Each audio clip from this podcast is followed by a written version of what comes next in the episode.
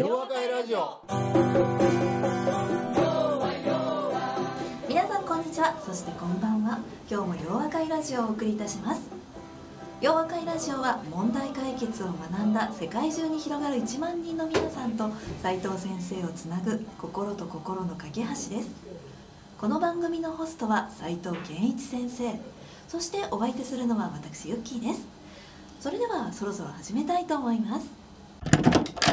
皆さんこんにちは。そしてこんばんは。斉藤先生今日もよろしくお願いいたします。はい、よろしくお願いします。斉藤先生先生は最近 YouTuber になられたんですよね。え、小学生の人気の職業小 YouTuber はえ、い。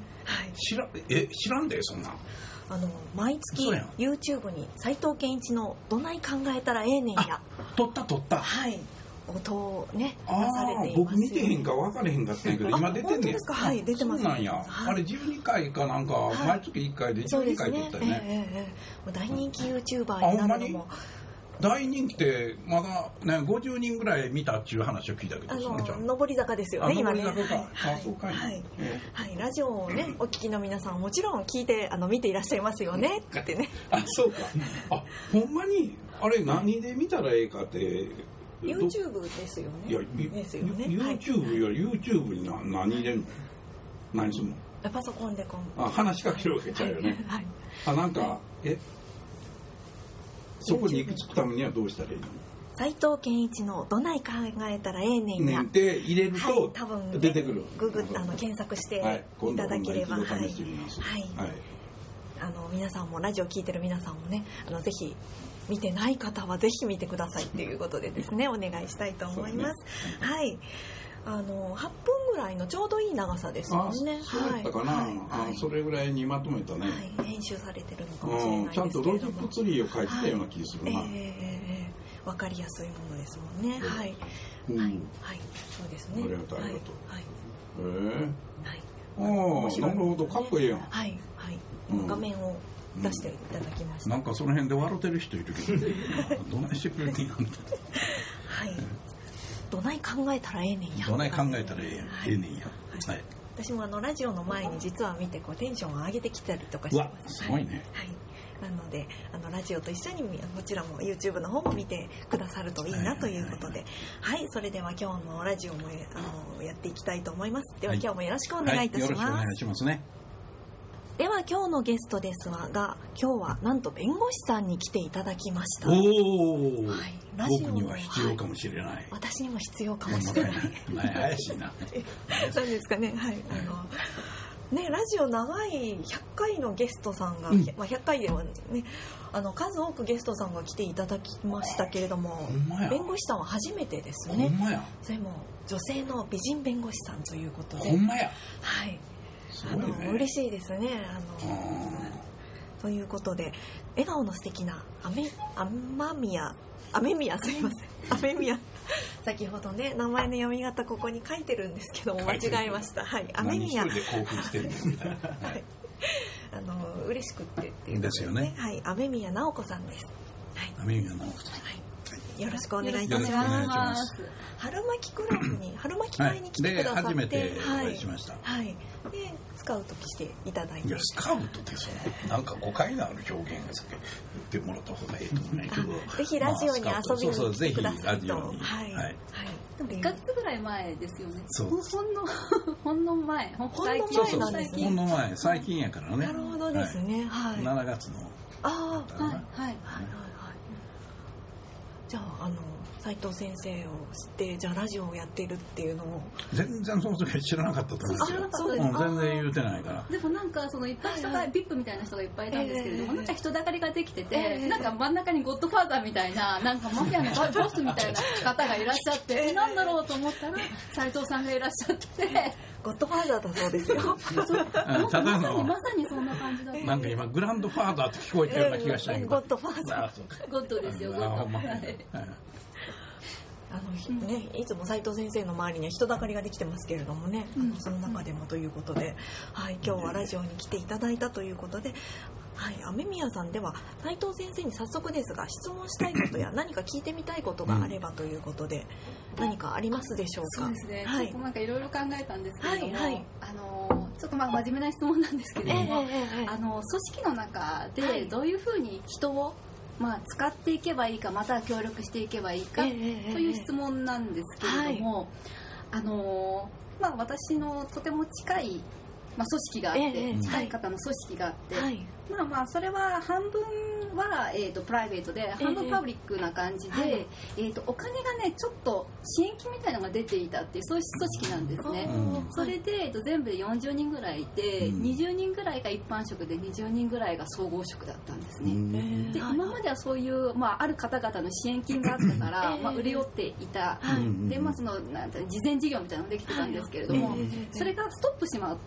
ストップしてしまったんですよお金がね。はいそう。うん。でそうなんですね。どうすればいいかということで、はい。まあ、総合職の人でみんなで考えて申し訳ないけど一般職の方を涙を飲んで4人クビにしなきゃいけない。あ20人中4人。はい、はい。あと言ってあ可愛らしいな。そう4人の方誰か手を挙げてくださいと言ったら、みんなが手を挙げちゃったんですそうやろな。うん。そうやと思う。でその方々ははい。やっぱり私たちがこの組織支えてきたのに、ええ。なんなん？っていうことなんですよね。なるほど。でじゃあそんな必要ないんだったらやめますうんやめますやめますうんっていう方とかまあなんとなくこう長いものに巻かれてっていう形で。はい。でまずまあうん。何どうすればよかった？何が誤りだったのかどうすればよかったのかあーというのをお聞きしたい。面白いね。ええなかなか。いやーあのね、はい。今の話って割とよくある話、あります。よくあるはい話、はいあ先に聞いとけばよかった。よくある話、はい、私も見てきたような、うん。はい。でもね、はい。僕は今こう話伺いながらね、まあ20人と20合計40人はええねんけど、はい支援金がになりました。こういうことやね、ええ。それで当然のことながら、はい。このそいつ立て直しを考えるとね時間かかるんですよね、ええ。だからその間持たない、うん。まあ、キャッシュフローが持たないということもあって、はいその間あの人を辞めてもらわなきゃならないっていうことなんやけどね、僕はあのよく企業で、えーその時にするこう最大のコストは人件費なもんやから、うんそれを下げるのが一番ええってこうなっちゃうんですよね。すぐそっちに行っちゃいますよね、うん。それで僕はその時にね本当やったらええ。はい本当やったら企業はどういうふうに人っていうのをこう、あの育成して自分たちが目指している方向に向いてもらうかっていうのを普段からこう考えててね、そういうものを絶えずみんなに伝えながら、はい。それで人のレビューをすごくしっかりやるんですよ。人のレビュー人のレビューつまり評価ですよね。でで普通あの企業がね 人を評価するっていうのは、はいできるかできないかっていう軸でこう考えちゃうもんだから、だからみんなはあのそれはおまけ日本って原点主義なところが多いんでね、だから結局は人の育成ということを視点に置いた育て方はやっぱりできてないところが多いんですね。はい。だから本来こうあったらええなっていうところの話はできるんやけど今のお話から言うとねはい僕はやっぱり現状をしっかりとみんなに伝えることをやらなきゃならない。最初に。ね。例えば会社全体がどれぐらいの収入があってそれからそれをまあどれぐらいの費用がかかっててそれで人件費は例えば総合職トータルでいくとこれぐらいかかってました。一般職でこれぐらいかかってました。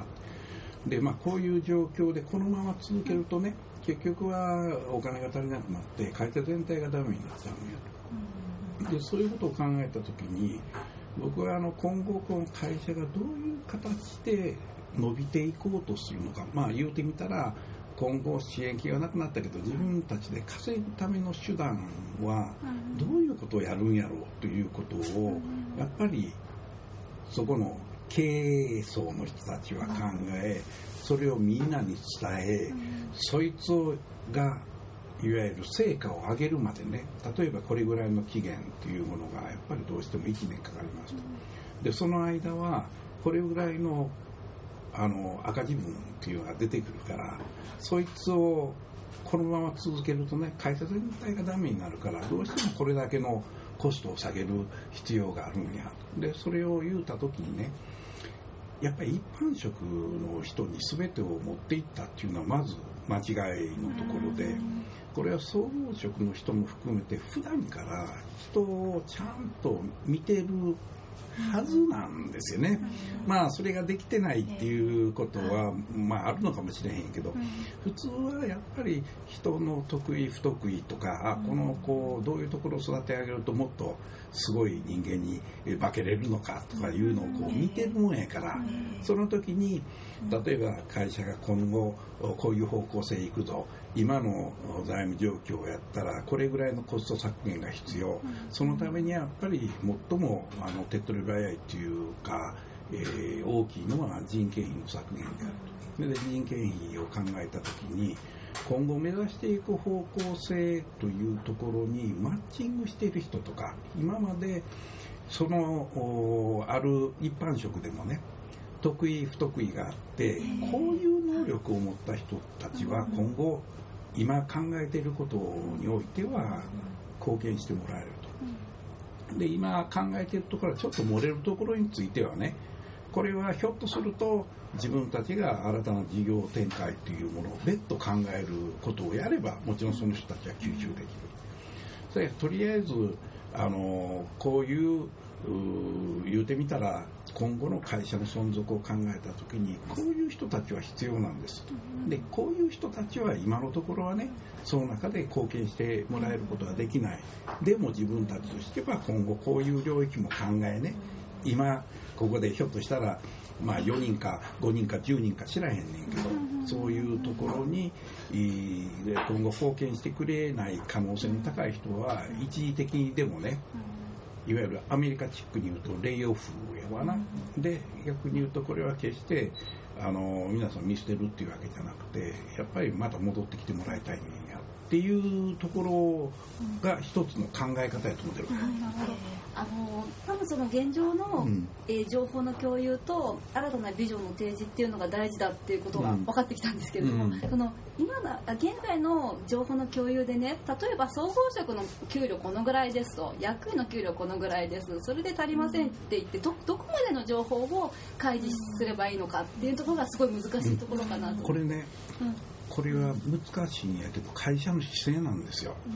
うん。で僕は自分でねあのーまあ、ある会社の社外取締役やってるんだけど、ここは基本的にねオープンなんですあのーもちろん株主、まあ、上場会社ですからね、あのー役員報酬っていうのは社外はいくらって、まあ、社外の人間っていうのは3人しかいないんですけど、3人のトータル金額いくらって分かるから、3で割ったらあ安っみたいなのすぐ分かるんですよそれからいわゆるその役員の人たちのトータルはいくらかって分かってて、で他の人のあの給与っていうのは実はね社内では公表されるんですこれはものすごいこのその会社自体がね全て情報をオープンにするということで。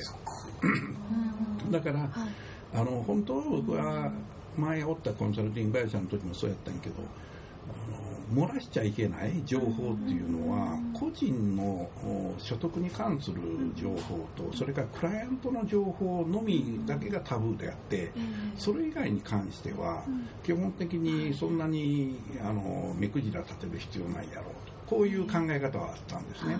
ですから僕はね本当に人を大事にしているということやったら例えば一般職の受け手の人からしたらね結局いつもこの切られるのは一般職やないかって思っちゃったからみんな手挙げちゃったんだと思うのね。でもこの時に総合職の中でもあなたはちょっと今のコントリビューションがあんまり良くなかったし今後考えていくことから言うとちょっと別のねことをやってもらった方がいいかもわからへんねって言って総合職の中からね23人とかいうまあ23人というよりもまあ言うてみたら今後目指してるのはこういう人たちでっていうことを言うとねそれに自分貢献するねんっていう人はまず手挙げてもらいたいっていうところちゃうのかな、辞めたい人手挙げて辞めれる人手挙げてくださいじゃなくてね。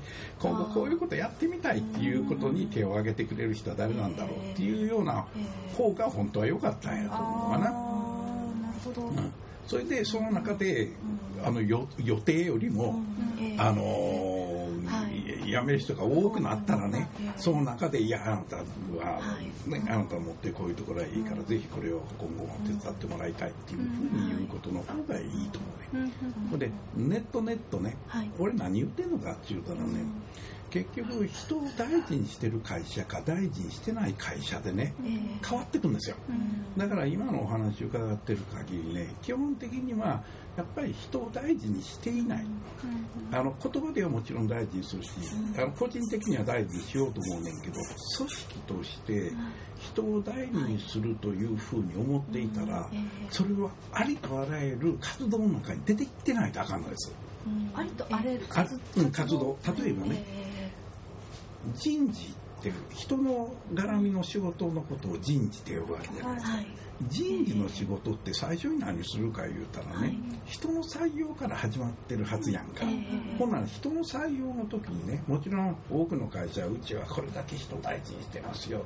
人の育成にはこんなに頑張ってますよっていうことは言うねんけどもちろんそこでそういうことを言うと同時にその証拠を見せる必要がやっぱりあるということやな証拠っていうのはうん。そこで働いてる人が出てくるのもかめへんしはい。働いてる人と例えば登記する機会を与えるっていうのもええし入社する前にね。だから採用というものがありそれでその次に教育プログラムがあってね教育プログラムっていうのもなんとなくそのスキルばっかり教えるっていうのが企業が考えててそれが自分らがやるべきことやって思うねんけどそうじゃないはい。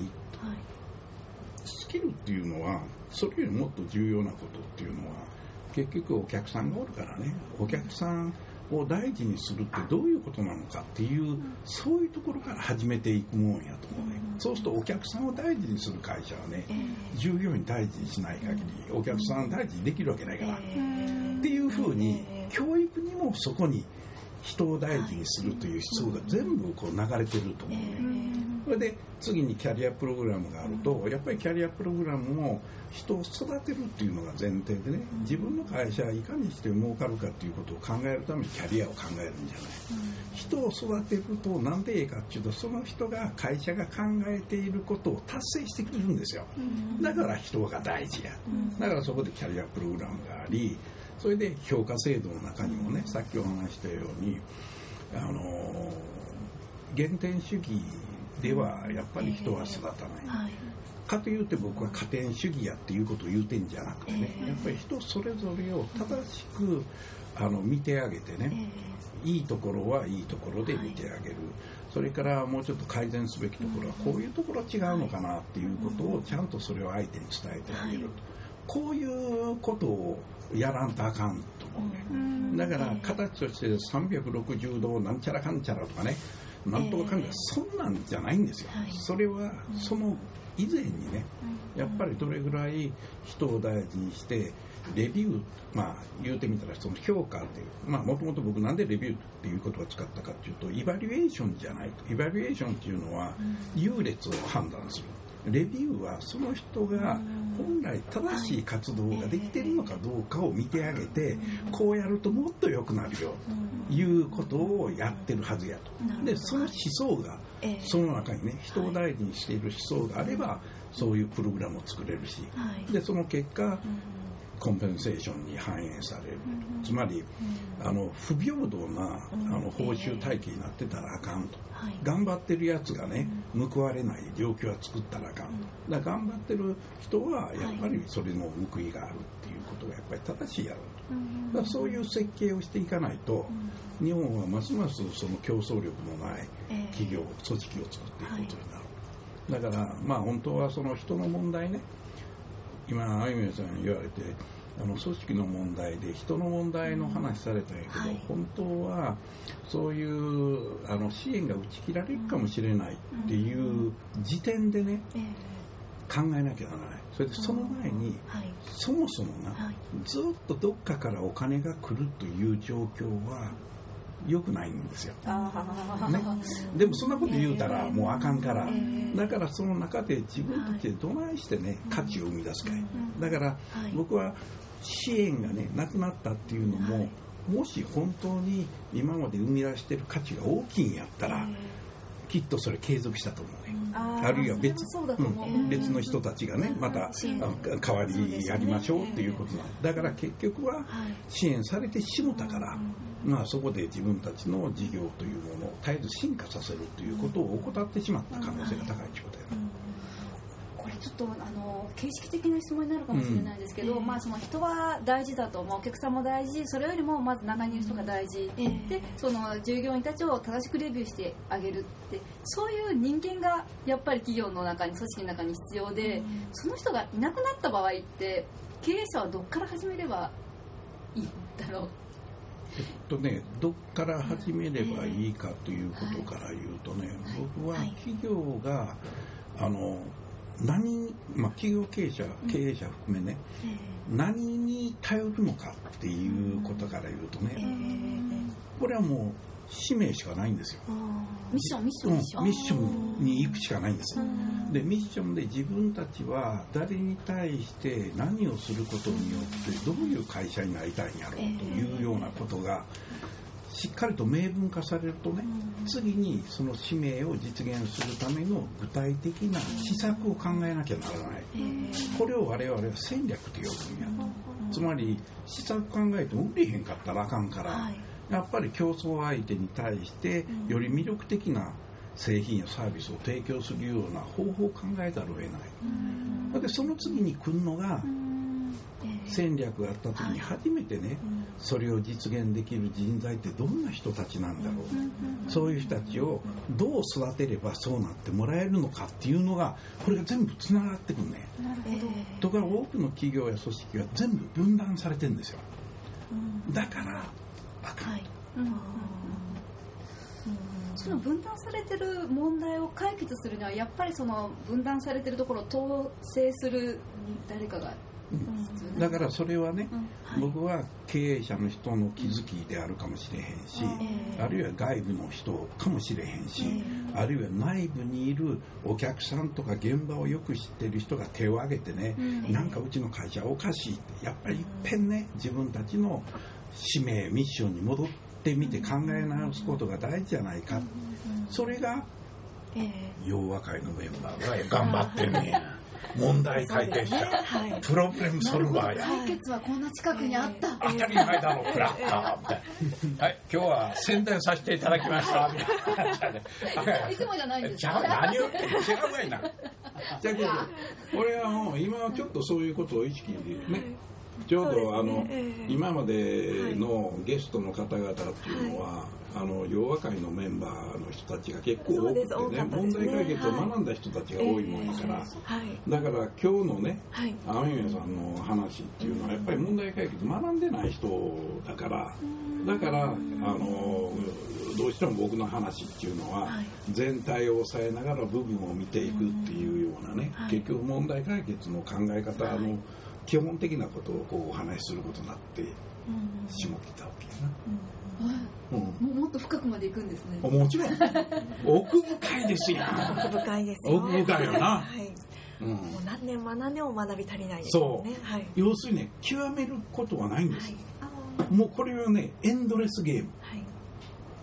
極めることはないですけれども最初に学んだらすぐ活かせますけどね。どんなところに行ってもっていう。あはい。もうこれはね、い。ろんなところに貢献してくれる、えみんなが驚くみたいな、えー周りが驚く、はい。この人の周りだってもう驚いて別の部門から困ったら彼女に聞いたら分かるみたいにして頼られるわけやな、どれですかね。うん君がぜねひ その組織にも一回来ていただいて。ねはいしてもらってねっていうあの仲間が洋和会にはいっぱいいますのでね。はい。洋和会ラジオ聞いてる皆さんもそうですもんね。そう。はい。そうやと思えーはい、うなんか目笑ってないですか？あのなんかここかみたいなね。変変かな？みたいな。そのうちこの辺になんか宗教マークが出てくるんじゃないかとかね。笑ってない。笑ってあそうか。あなんかもうある気がするとか言って、うん。っていうようにね、はい。ええ。あのそれが今お話ししてきたようなことは考え方なんですよ。それでそいつを実践するのも、はい。みんなは実践するね。みんなはね、多くの場合あの俺考える人やるのは別のやつやろうっていう考え方が昔あったんですよ、ええ。今はね考えれる人間のみがねええ。行動できる。はい。説得力あるから。だからみんなも行動する。でも一番しんどい仕事なんですよ。考えて。うんでもそれをやるもんやからみんなついてくるっていうことやろな。そうですね、うんはい。じゃあまあアドバイスでもらう洋和会に入ったらいいよってそういうその組織の人には アドバイスをすればいいのか。な。うん。それはもう弱かいですようん。まずその前にね問題解決に興味を持って、ね。問題解決の考え方に触れるっていうのがいいと思うのね、うーん。なるほど。そう、はい。ちょっと言葉ではね問題解決っていうプロブレムソルビングという言葉は聞くんやけどはい。よう意味がわからんっていうのが現実だと思う、はい、うーん。だからたたまたまね、ええ僕はあの今回はいあの新潟で、えええー英語で講演するじゃん、はい無料講はい演ね、はいええそれでたまたまプロブレムソルビングっていう言葉ではい英語に直さなあかん。から、ええそれでネット検索を英語でやるとね、はい全然出てこないよね、あれ日本語の問題解決入れるとね1000万単位で出てくるんですよ、ええ。反応してくるはい。英語ではねないんですもうねあんまり出てこないよね。ええ。つまりええ。これってどういうことよ？ええ。だから英語ではもっと別の言い方があるねということでしょうね。あるいはそういう問題ねあの、はい。コンサルティングの会社的にはプロブレムソルバーっていう言い方は普通に使ってたんやけど、ええ。でもそういう言葉であんまりこう反応されてないって社会的にはねプロブレムソルビングっていうのはあんまりこう意識してないのかもわかんないね、うん。なるほど。それが当然のことみたいになってる。そうそうそう。まああるいは逆にね。逆にうん面白い面白い、はい。うん。うん。それはあるかもしれないね、うーん。で面白いのがロジカルシンキング講座は山ほどあるんですけど意外とプロブレムソルビング講座って問題解決講座ってないんですよね、うん、ロジカルシンキングが分かりやすいから、はい。何のこと言うともっともその中身に入るともっと難しい、ええ。問題解決っていう概念はないんですかね。なんか別にかうん。解お嬢ちゃん。よう聞いてくれ。た、えええええ。えあのねうん。はい。問題解決は学問じゃないんですよ。はいだから学問体系にないものは学校では教えてない、あうん。これは文科省ので僕一度講演したんですけど、ね。はいみんなちゃんと事前に調べたらね「そう私は先生ないっすよね。ええ」そういう項目がないんですよ。ですよね。だから学校で教えてればねみんなもうちょっとどんなもんかのイメージ湧くねんけど、まあ学校で教えてへんからね、はい、わからないです、うんわからへんな。はい、か一般的ななんかその全てに普遍的な問題解決っていうのがなくってなんか一個一個の算数だったら算数解くみたいなそうそうそう。そうになってるからかもしれない。ですよね。ー、解を解くっていう感じですもうん。ね。ん、でも違うんですね。はい。ねはい、はい、そう。そうというところで、はい、盛り上がってきましたけれども、はい、洋和会にも来ていただきたいということで。もうぜひぜはいひ、もうそれはあのおっさん軍団でちょっとあの綺麗なお姉さんもいっぱいいますよ。あそうやね、うん、あすごい目の前に。ええ綺麗なお姉さんもいっぱいいますよ。はい、そうですねはい、はいでは今日もありがとうございました。ありがとうございましたありがとうござ